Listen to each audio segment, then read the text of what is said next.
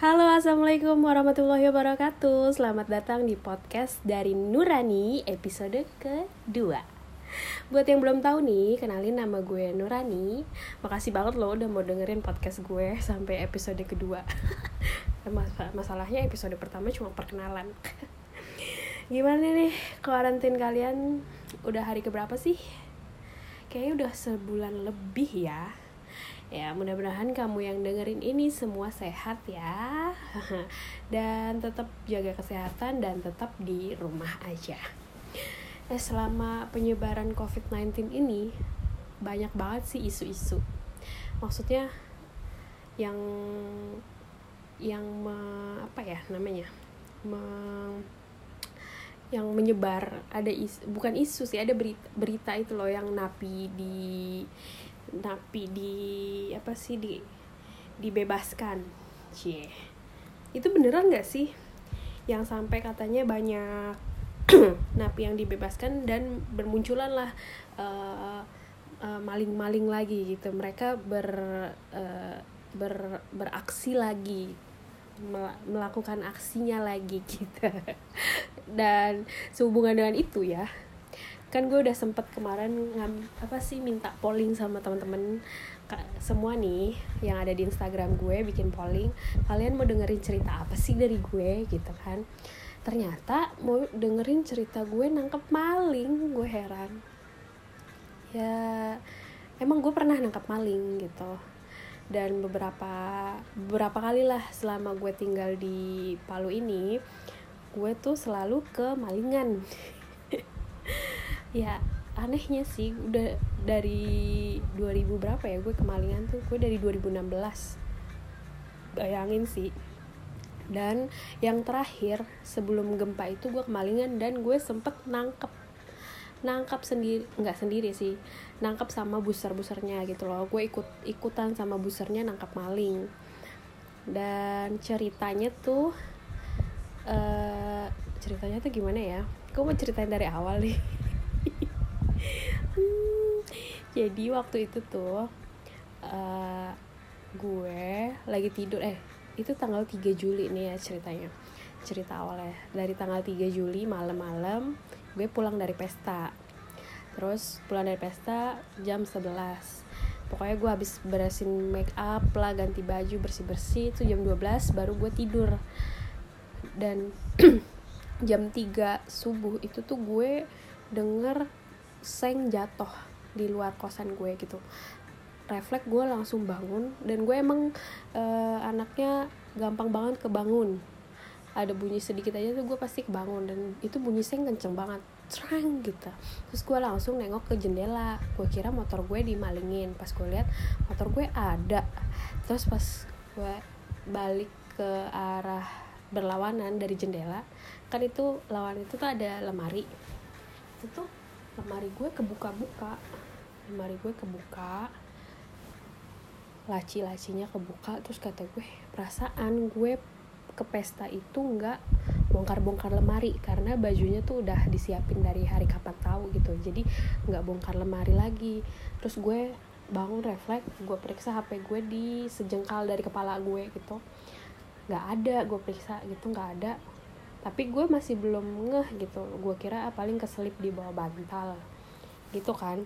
Terus jadi pas uh, itu tuh uh, pas itu gue masih belum ngeh, tapi gue tetap gue periksa gitu karena ini nggak tahu ya tindakan apa dari gue itu, pasti gue gue periksa gitu. Pas gue periksa, loh kok pintu gue kebuka, tas gue gue ingat banget tas gue tuh gue taruh di pinggir kasur gitu loh tuh, tapi tas gue tiba-tiba udah ada di depan pintu pintu masuk itu loh, dan pintunya kebuka, jendela gue kayak orang kecongkel. Gue kaget dong, gue langsung periksa barang-barang gue gue cari H P gue nggak ada, dua, dan laptop gue nggak ada, kamera gue nggak ada. Nah terus gue periksa tas gue tuh yang di pinggir itu kayak udah kebongkar gitu tasnya. Dompet gue nggak diambil, yang diambil cuma duitnya doang, ada sekitar lah setengah juta setengah juta cuy, lima ratus ribu. Nah terus langsung gue itu dong ke tetangga gue. Nah tetangga gue nih di depan ini masih bangun, masih jam tiga itu loh, jam tiga jam dua itu tuh masih bangun. Dia kayak eh, jual nasi kuning gitu kan, jadi eh, bikinnya tuh dari jam dua gitu. Terus gue tak gue teriak, bu ibu gitu. Terus kenapa deh katanya gitu, e, lihat ada orang nggak masuk, gue bilang gitu, ada ada orang masuk sini gitu. Terus emangnya kenapa? Enggak, ini barang saya hilang. Hah, jangan-jangan yang tadi, dibilang gitu. Loh, yang tadi tuh maksudnya apa? Iya tadi kayak ada anak muda di di sini gitu, e, pakai ba- logat logat Palu ya, curi-curi wifi, biasa anak muda gitu, dia bilang gitu. Kan di situ ada wifi, jadi biasa cuma nyolong-nyolong wifi gitu loh, anak muda di situ. Terus tapi saya nggak tahu kalau e, kalau masuk ke situ, dia bilang kayak gitu.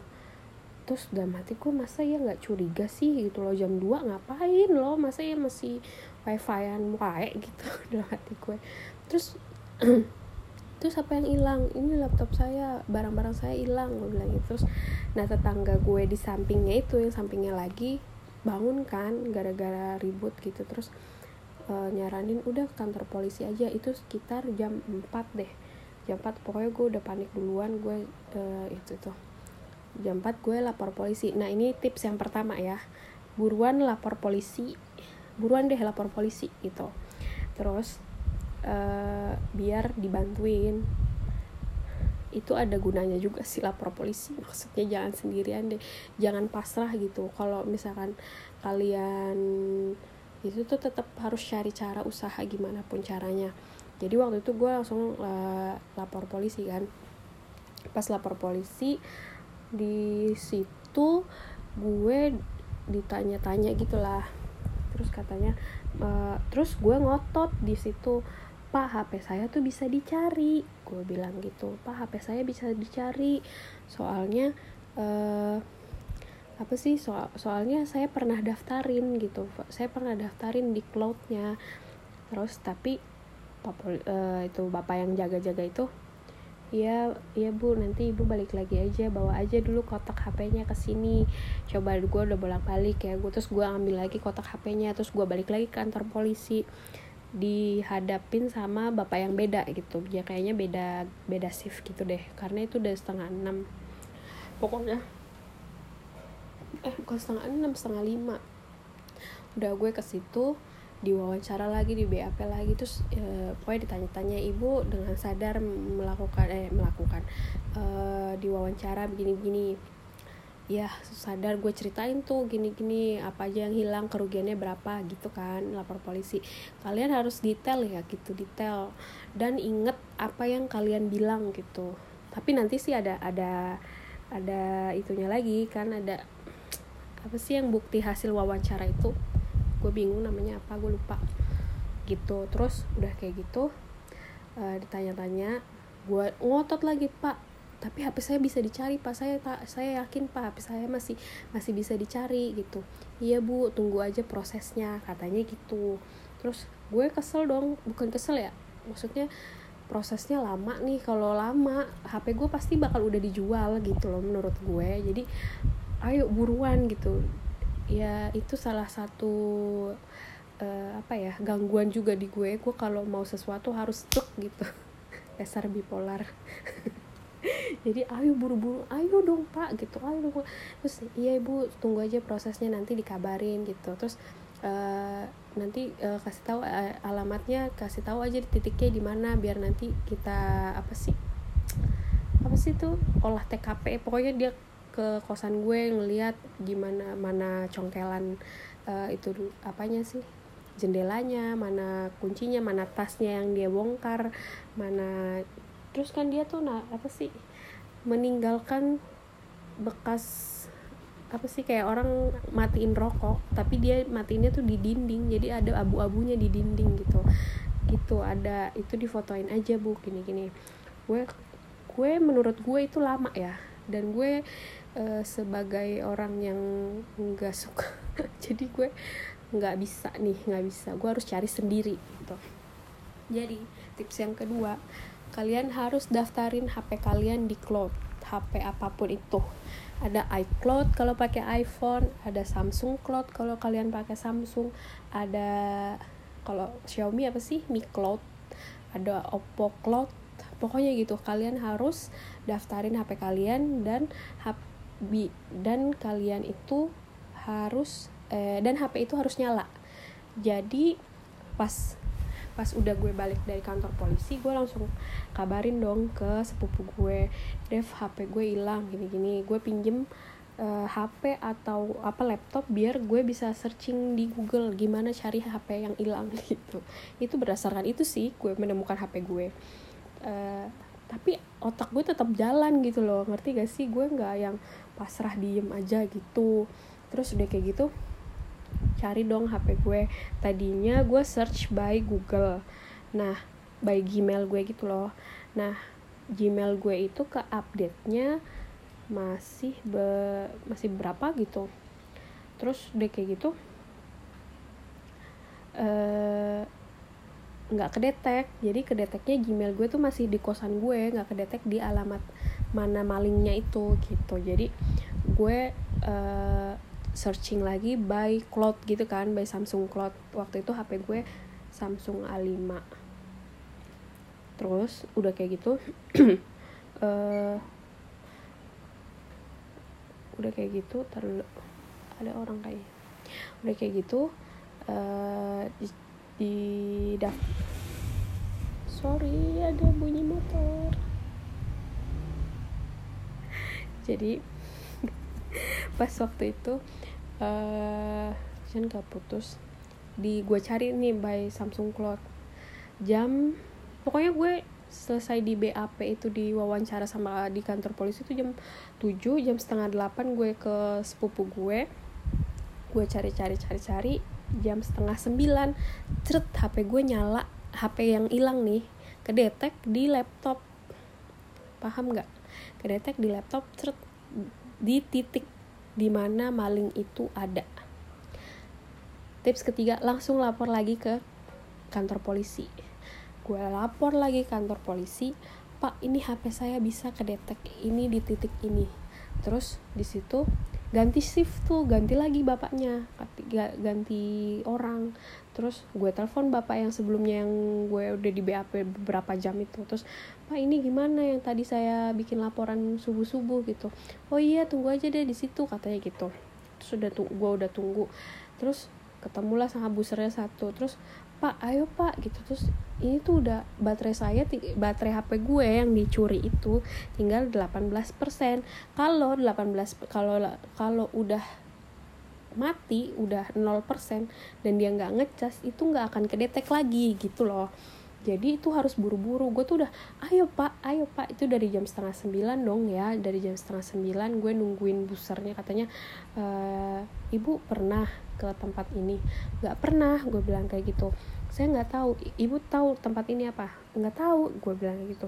Iya ini tuh tempatnya mantan narapidana semua. Terus gitu gue kan nggak paham, masih belum paham gitu. Terus gue udah kesel aja, ayo pak ayo pak gitu. Terus iya kami masih satu orang, masih saya doang, dan kalau ibu tahu ini mantan apa tempatnya mantan narapidana semua, mantan napi semua, kalau cuma satu kalah kita katanya gitu.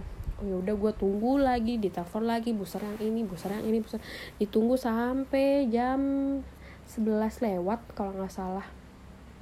Sebelas lewat kita uh, kita itu kita apa sih namanya kita jadi kumpul empat orang buser. Terus gue bilang pak saya ikut, gue bilang kayak gitu. Iya ibu masuk di mobil aja. Jadi gue sama Devi, gue kan sama sepupu gue sama Devi itu berdua. Terus udah kayak gitu masuk di mobil buser itu, busernya berempat, ada yang tatoan, gondrong, pokoknya macem-macem lah bentuknya. Gue heran, oh begini ya dalam hati gue. Dan gue ikut, dan di sini yang menegangkan, pokoknya menegangkan banget karena di gimana ya, pertama kali gue ikut kayak di itu loh, kayak di yang liputan enam buser-buser itu loh yang di T V T V benar-benar ngegerebek maling gitu loh. Bayangin deh, bayangin dan gue ikut di dalam situ, di dalam mobil itu, bener-bener. Dan mobilnya itu mobil kayak mobil Avanza hitam dan kacanya bener-bener gelap, bener-bener gelap. Jadi pas turun nih di titik, kan titiknya tuh di satu titik nih, satu titik ini doang. Tapi kan kita nggak tahu rumahnya yang depan, depan kah, belakang kah, samping kiri kanan kan kita nggak tahu. Yang penting kita udah di titik itu. Jadi tuh buser-busernya itu. Uh, buser-busernya itu mencar tuh, ber, berpencar gitu. Satu ada di warung, jadi di satu titik itu di depannya itu ada warung, ada kos-kosan, ada rumah, ada tower lah kalau nggak salah, pokoknya ada pertigaan. Kita di titik di pertigaan itu. Nah, kita parkir mobil di depan rumah, si busernya masuk di warung, di kosan, di depan mobil gitu. Terus udah kayak gitu, yang yang bikin seru nih, yang dramanya itu loh, kesel gue kalau gue inget. Nah, waktu waktu itu terus ada nenek-nenek kayak pencari siapa kita, kata gitu, pakai bahasa Bugis ya. Pokoknya intinya gue nggak bisa niruin sih, pokoknya intinya gini, uh, mau cari siapa, kata gitu. Nah, polisi busernya itu kayak cari acok, pokoknya gitulah bahasanya, gue nggak tahu cari siapa gitu, cari siapalah namanya. Terus udah kayak gitu, uh, si neneknya itu kayak aneh deh gitu. Terus keluarlah ada cewek pirang, terus sambil nelpon kayak, kan gue sama Devi di dalam mobil, bayangin gue sama Devi di dalam mobil disisain kaca kebuka tuh cuma sedikit banget buat kita ada udara, dan itu mobil mati dan kaca gelap banget. Jadi kita tuh memantau polisi-polisi ini sama orang-orang di sekitar kita gitu. Jadi ini ada nenek-nenek, ini mencurigakan, ini ada anak muda juga mencurigakan, kayak remaja-remaja gitu, terus tapi rambutnya pirang, pakai you can see, pakai celana pendek gitu. Jadi eh, aneh deh gitu kan. Terus udah kayak gitu, eh, itu nenek kayak marah-marah gitu. Terus eh bukan marah-marah, pokoknya aneh deh gini, kayak bahasanya gini, e, ya kalau nggak percaya masuk aja ke dalam, katanya gitu, pakai bahasa Bugis nih.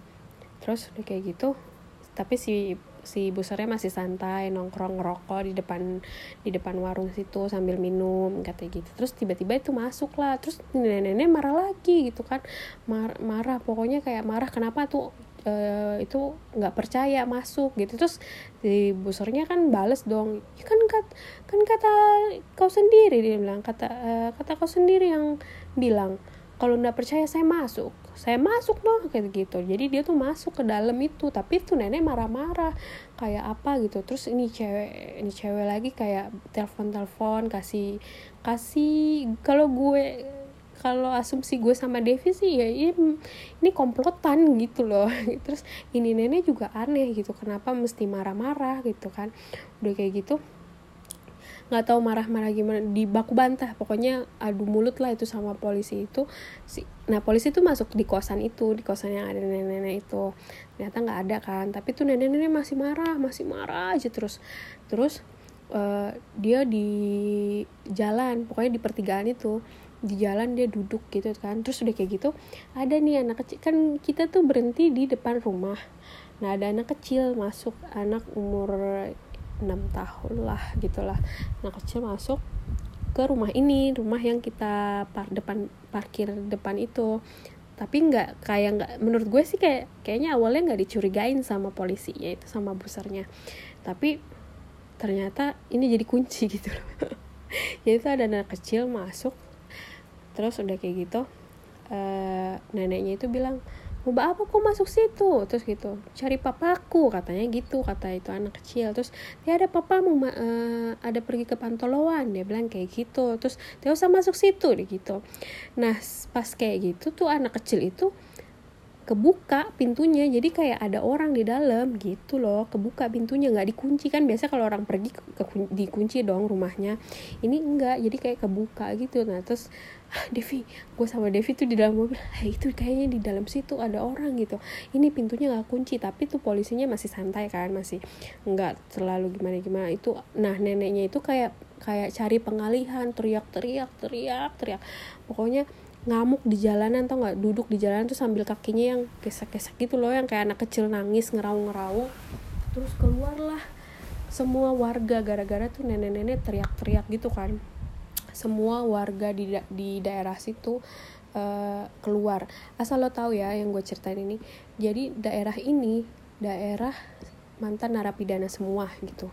Jadi ini jalan cuma muat satu mobil, dan mau masuk, kalau mau masuk dan keluar lewat jalan itu, kita nggak bisa cari jalan putar gitu loh, kita cuma putar balik bolehnya, kita nggak bisa nembus di jalan mana-mana, cuma satu jalan itu doang masuk gitu loh.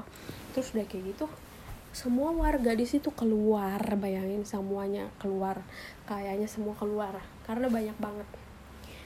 Udahlah, nah, nangis-nangis nih, udah gitu tambah aja menurut gue ini ada yang aneh nih. Nah, ada nih satu busernya masuk ke rumah yang tadi yang dimasukin anak kecil itu, tambah dia ngomel-ngomel, nangis-nangis, terus pingsan. Ada nih tante-tante bilang begini, "Hei Pak Polisi, coba lihat itu nenek, kasihan, pingsan, kasihan, kenapa juga begini-begini," katanya gitu. Pokoknya ih, ih jangan dipercaya. Gue sama David kayak nonton nonton apa, drama apa, jangan dipercaya, ya ampun itu tuh pasti cari pengalihan, cari pengalihan gitu kan, udah kayak gitu. Tapi untungnya si busernya tuh kayak ya tidak terpengaruh gitu. Apa sih nih nenek-nenek, menurut gue apa sih lu pakai pingsan, pakai nangis, pakai ngamuk, kenapa kalau misalkan nggak ada apa-apa ya nggak pakai drama kayak gitulah, menurut kita kan gitu kan.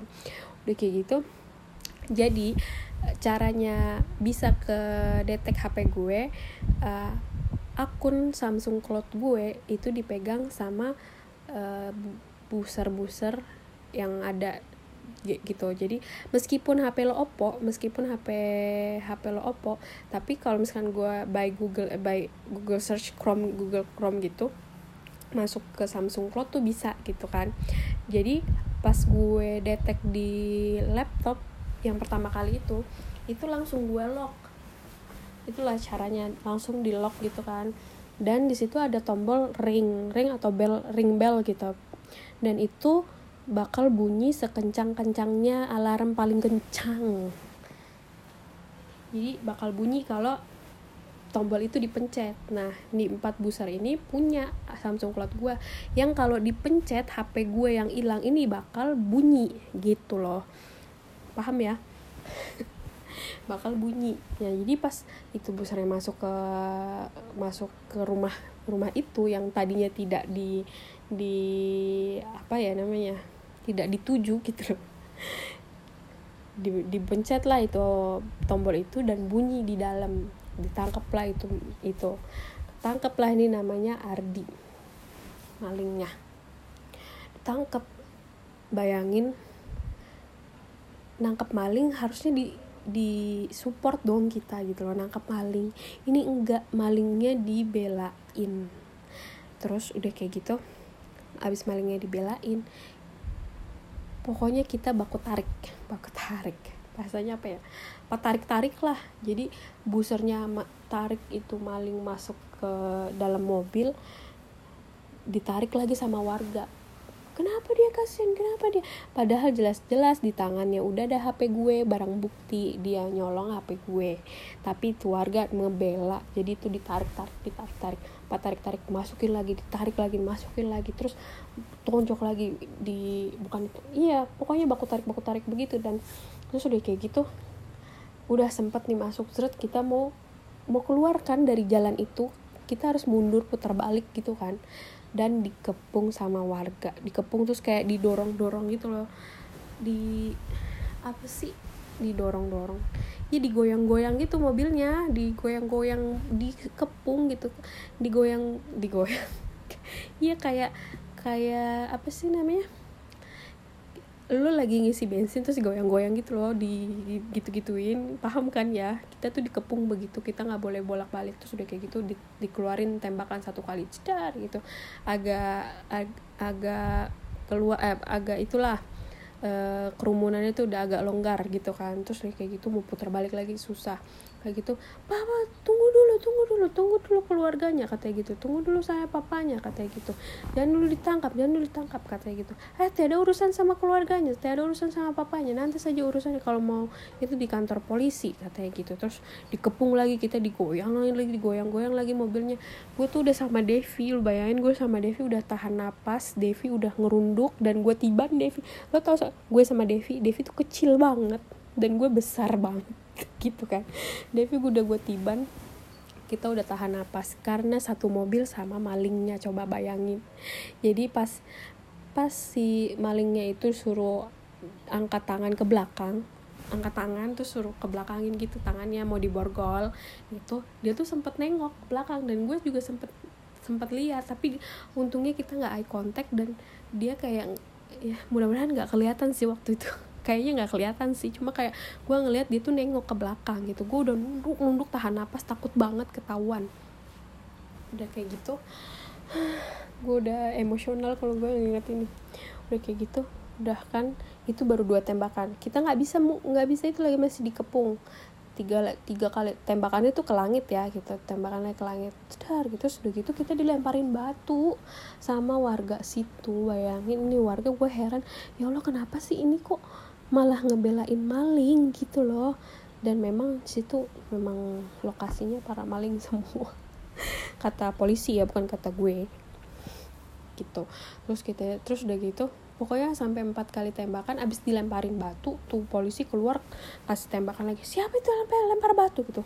Hei jangan eh, jangan kok kira saya takut ya, kita ini sama-sama Bugis, dia bilang, kita ini sama-sama dari Bugis, dia bilang kayak gitu tuh sama eh, warga-warga situ. Kayaknya banyakan warga Bugis sih, gue nggak tahu, gue takut banget gue ngomong gini. Udah kan kayak gitu, abis kasih tembakan, ini udah empat kali, udah pokoknya gue ingat empat atau sampai lima kali tembakan baru kita bisa keluar jalan, baru bubar lah gitu, baru bubar itu warga-warga itu. Terus di dalam mobil ditonjok itu si siapa namanya Ardi, ditonjok.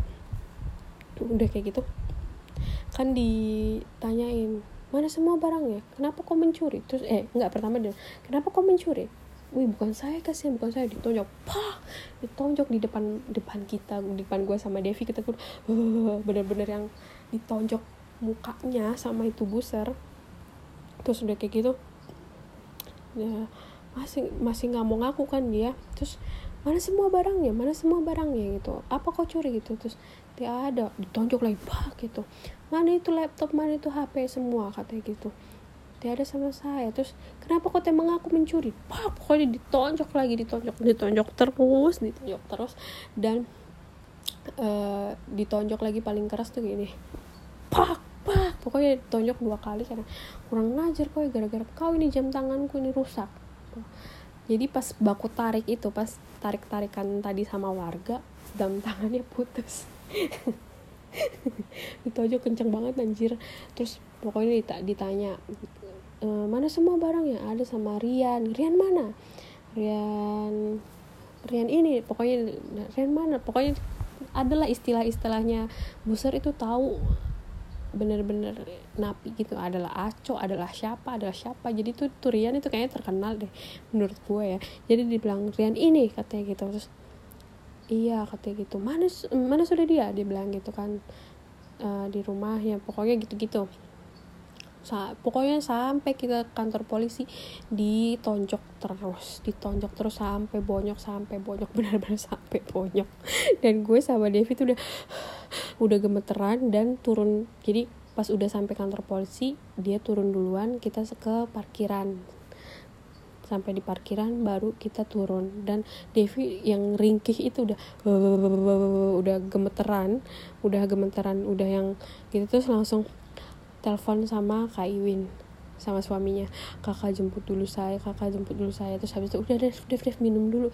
Terus dan gue masih anjir, gue ini kayak kayak di dalam T V itu loh, gue mengikuti orang eh, nangkep nangkap maling, gue ngikutin orang ngegrempek gitu loh. Dan ya Allah, dan di depan mata gue ngeluarin tembakan, depan mata gue nonjokin itu malingnya.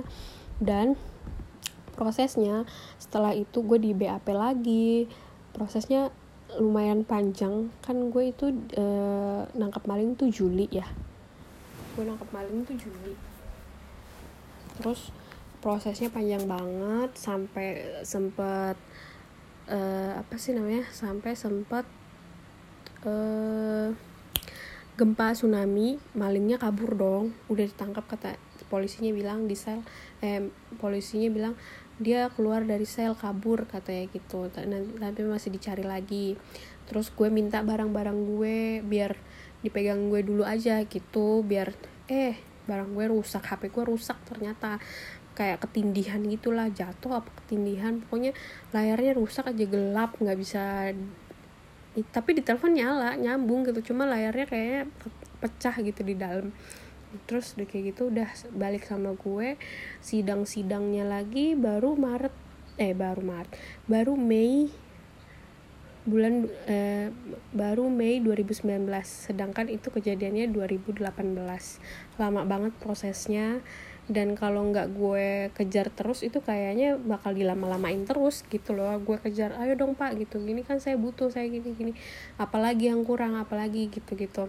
Dan yang Uh, itunya sih kita, alhamdulillah sih udah balik semua, kecuali duit gue ya, duit gue yang lima ratus ribu itu uh, mereka gak balikin. Yang dia balikin H P, laptop gitu. Kenapa laptopnya bisa balik? Karena orang tuanya si ini, si Ardi ini uh, minta ke si Rian, Riannya udah kabur ceritanya gitu, Riannya udah kabur. Terus uh, karena orang tuanya gak mau anaknya itu mungkin lah gitu, tapi laptop gue dibalikin. Jadi waktu ketangkep itu, waktu pas ketangkep di rumahnya itu, barang buktinya cuma H P, H P gue yang bunyi. Jadi laptop sama H P gue yang satu lagi sama kamera gue itu nggak ketangkep, katanya ada di temennya yang satu gitu. Tapi pas hari ketiga setelah eh, penangkapan itu, gue dipanggil, ibu ini apakah barang uh, apakah ibu kenal barang ini, apakah ini barang ibu, katanya gitu. Iya barang saya gitu, saya saya kenal ini barang-barang saya, terus gitu. Terus gue bilang kenapa bisa itu, iya ini dibalikin sama ibunya katanya gitu. Terus dibilang katanya ini uh, anaknya polisi juga katanya gitu, dia itu cuma karena kalah judi bola makanya dia mencuri. Terus yang gue heran ininya lagi, kalian jangan Uh, tipsnya ya, kalian jangan uh, kayak orang bego dah maksudnya kalian harus bener-bener ngomong yang jelas gitu, karena di bolak-balik loh. Waktu gue uh, waktu gue apa sih penyidikan kan ditanya-tanya tuh, terus tuh di bolak-balik, dan kalian harus tetap uh, ngomongnya tuh yang jelas, tegas gitu. Terus jadi gue di bolak-balik, uh, ibu ibu kenal ya di sama orangnya, pokoknya gue disudut-sudutin. Anjir gue kesel banget waktu itu, kayak e, ibu kenal ya sama dia katanya gitu, soalnya katanya dia bilang e, dia cuma nem nih yang si Ardi ini cuma nemenin temennya ngambil H P di rumah temennya. Terus ya bapak mikir dong, masa ngambil H P malam-malam, masa ngambil H P nyongkel gitu loh balasnya. Maksudnya jangan ter putar, jangan keikut sama skenarionya gitu loh, skenario dengan masa sih, masa gue padahal gue nggak kenal gue ya Allah. Terus udah gitu, padahal ya Allah mana gue temenan sama orang kayak gini gitu, gue nggak nggak punya teman malah. Terus gue bilang gitu kan, terus nggak ada, nggak mungkin ngambil H P di rumah temennya pakai nyongkel jendela gitu kan. Terus iya katanya ibu nggak kunci nggak kunci pintu ya katanya gitu. Pak, kalau nggak kunci pintu, maksudnya saya kunci pintu pak, saya jelas-jelas saya ingat saya kunci pintu, gue bilang saya kunci pintu, masa ya saya bodoh nggak kunci pintu, kalau saya nggak kunci pintu ngapain dia nyongkel jendela, gue bilang kayak gitu. Pokoknya di bolak-balikin deh itu uh, pas pas wawancara kayak gitu-gitu. Tapi ya jangan terkecoh aja, tapi sabar aja, maksudnya lihat lihat aja nih sebenarnya polisi maunya apa gitu kan. Dan itu prosesnya lama banget, gue nggak gue mau nuduh gimana ya, tapi kenyataannya uh, gue digituin gitu waktu uh, di wawancara katanya gue. Terus udah katanya enggak, uh, pelaku bilangnya uh, cuma dua ratus ribu padahal lima ratus ribu. Terus pelaku bilangnya kenal gue apa, pokoknya nggak nggak ada yang ada yang nggak masuk akal lah dari pertanyaan-pertanyaan itu, dan j- jangan terjebak aja waktu uh, waktu wawancara kayak gitu. Dan harus inget bener, dan benar-benar harus inget gitu, waktu itu kejadiannya begini begini begini. Kalau salah itu tuh kan bisa bisa ngerugiin kita sendiri gitu kalau salah ngomong gitu. Nanti pas sidangnya itu uh, sidangnya nggak terlalu gimana sih, cuma sebentar, kita cuma baca B A P-nya lagi, tapi harus diinget kejadiannya banget-banget itu. Jangan uh, kalau kita lupa, kalau kita bilang lupa itu kita sendiri ya. Mungkin kalau dari kor- uh, dari pelakunya pasti bilang lupa, iya lupa gitu waktu itu. Waktu itu tuh dibilang begitu. Ya begitulah cerita gue nangkap maling, yang menurut gue kenapa sih gue selalu mempertanyakan kenapa gue tinggal di Palu tuh kejadiannya ada aja gitu loh. Nanti ya di next episode gue mau ceritain gue dikejar tsunami. Ada lagi kan, itu gue cuma mendapatkan pas gue lagi di Palu. Kayak gue di Jakarta dengan tingkat kriminal yang tinggi gitu, alhamdulillah gue gak pernah kenapa-napa gitu loh. Ini tiap tahun gue kena aja musibah. Gue gak tahu dari itu musibah atau ujian ya, gue gak tahu. Tapi ya mudah-mudahan gue bisa kuat. Gue mengambil hikmahnya tuh, gue bisa, ternyata gue bisa ya melewati ini gitu. Ternyata gue bisa uh, uh, ngukur diri lah. Oh ternyata gue mampu gitu loh, gue kuat gitu. Ya sebatas itu aja sih. Dan gue punya keberanian untuk uh, mencari gitu, untuk usaha. Biasanya kan orang udah pasrah ya, udahlah gitu. Dan gue punya keberanian itu. Kadang orang yang uh, ada orang yang udah udah biarin aja gitu. Gue itu iya untungnya di saat gue lagi terdesak gitu, gue tuh berani gitu. Yang cerita sebelumnya itu kan tahun dua ribu delapan belas, tahun dua ribu enam belas gue juga kemalingan. dua ribu enam belas atau dua ribu tujuh belas gitu. dua ribu enam belas gue pulang dari luar kota, dari Ampana. Itu gue eye to eye, masih eye contact, eye to eye, eye contact sama malingnya. Jadi gue ngelihat, jadi gue lagi nonton T V, pintu gue ngablak kebuka, tas gue di belakang gue. Jadi gue ngadep T V kok ada bayangan bapak-bapak gitu di T V itu sambil nen, apa e, gandeng anak kecil. Terus pas gue nengok dia tuh lagi ngambil tas gue. Terus gue bilang, "Lu mau maling ya?" Gue teriak gitu kan. Gue teriak kayak gitu. Terus habis itu itu tas pas kita eye contact itu tuh tasnya sempet dia taruh lagi. Dan gue kejar dong dia, dia lari, dia lari kan. Jadi kosan gue tuh kayak ngegang gitu kan, ngelorong gitu. Dia lari sampai ujung lorong, ternyata dia ada motor di situ. Tapi gue tetap lari, gue lari sampai ujung jalan yang ada bundaran, pokoknya sampai bundaran itu. Tapi gue nggak sempet e, nangkep itu malingnya, nggak sempet nangkep karena ya orang dia naik motor, gue jalan, eh, gue lari. Dan di situ gue dan gila loh, e, maksudnya gue sampai sejauh ini bisa lari tuh gue kayak wow gitu loh gue. Dan bisa, maksudnya ada keberanian buat ngejar itu tuh. Kayak biasa kan orang langsung diem kaku nggak bisa ngapa-ngapain ya, ini gue ngejar. Dan kata orang kantor gue, "Rin, kamu berani banget," katanya gitu. Ya habisnya saya juga itu, saya saya juga kaget gitu, tapi kayak kaget kesel dan gue kejar gitu. Terus yang keduanya itu tahun dua ribu tujuh belas kalau nggak salah, gue ke begal, hampir kena begal. Jadi gue jalan, gue jalan. Ini banyak ya ceritanya. Jadi gue jalan, gue jalan, gue lagi di tempat sepi, gue mau e, penyuluhan. Emang sih malam minggu waktu itu ada pertemuan gitu kan. Dan gue bawa laptop, laptopnya gue taruh di pijakan kaki motor Mio gue, tau kan? Jadi gue taruh tas gue, di dalamnya ada laptop. Dan bayangin, kalau gue mikir itu begal, gue gak akan seberani itu melakukan itu, menendang dia gitu loh. Jadi ini begal loh gue tendang, bayangin, begal gue tendang. Kalau gue tahu dia begal, gue gak akan berani gitu loh. Dan kalau gue pikir-pikir, anjir ya gue kalau itu tuh berani juga gitu kan. Tapi kalau misalkan gue tahu kalau dia begal, gue gak akan berani. Cupu men, cupu parah. Jadi pas waktu itu gue uh, ngiranya ini orang apa sih, iseng banget. Jadi kan waktu itu tempatnya sepi, gelap, jadi tuh dia nyenter-nyenter gue gitu. Gue lagi naik motor, dia nyenter-nyenter, apaan sih nih. Gue heran nih orang kok rese banget, iseng gitu menurut gue.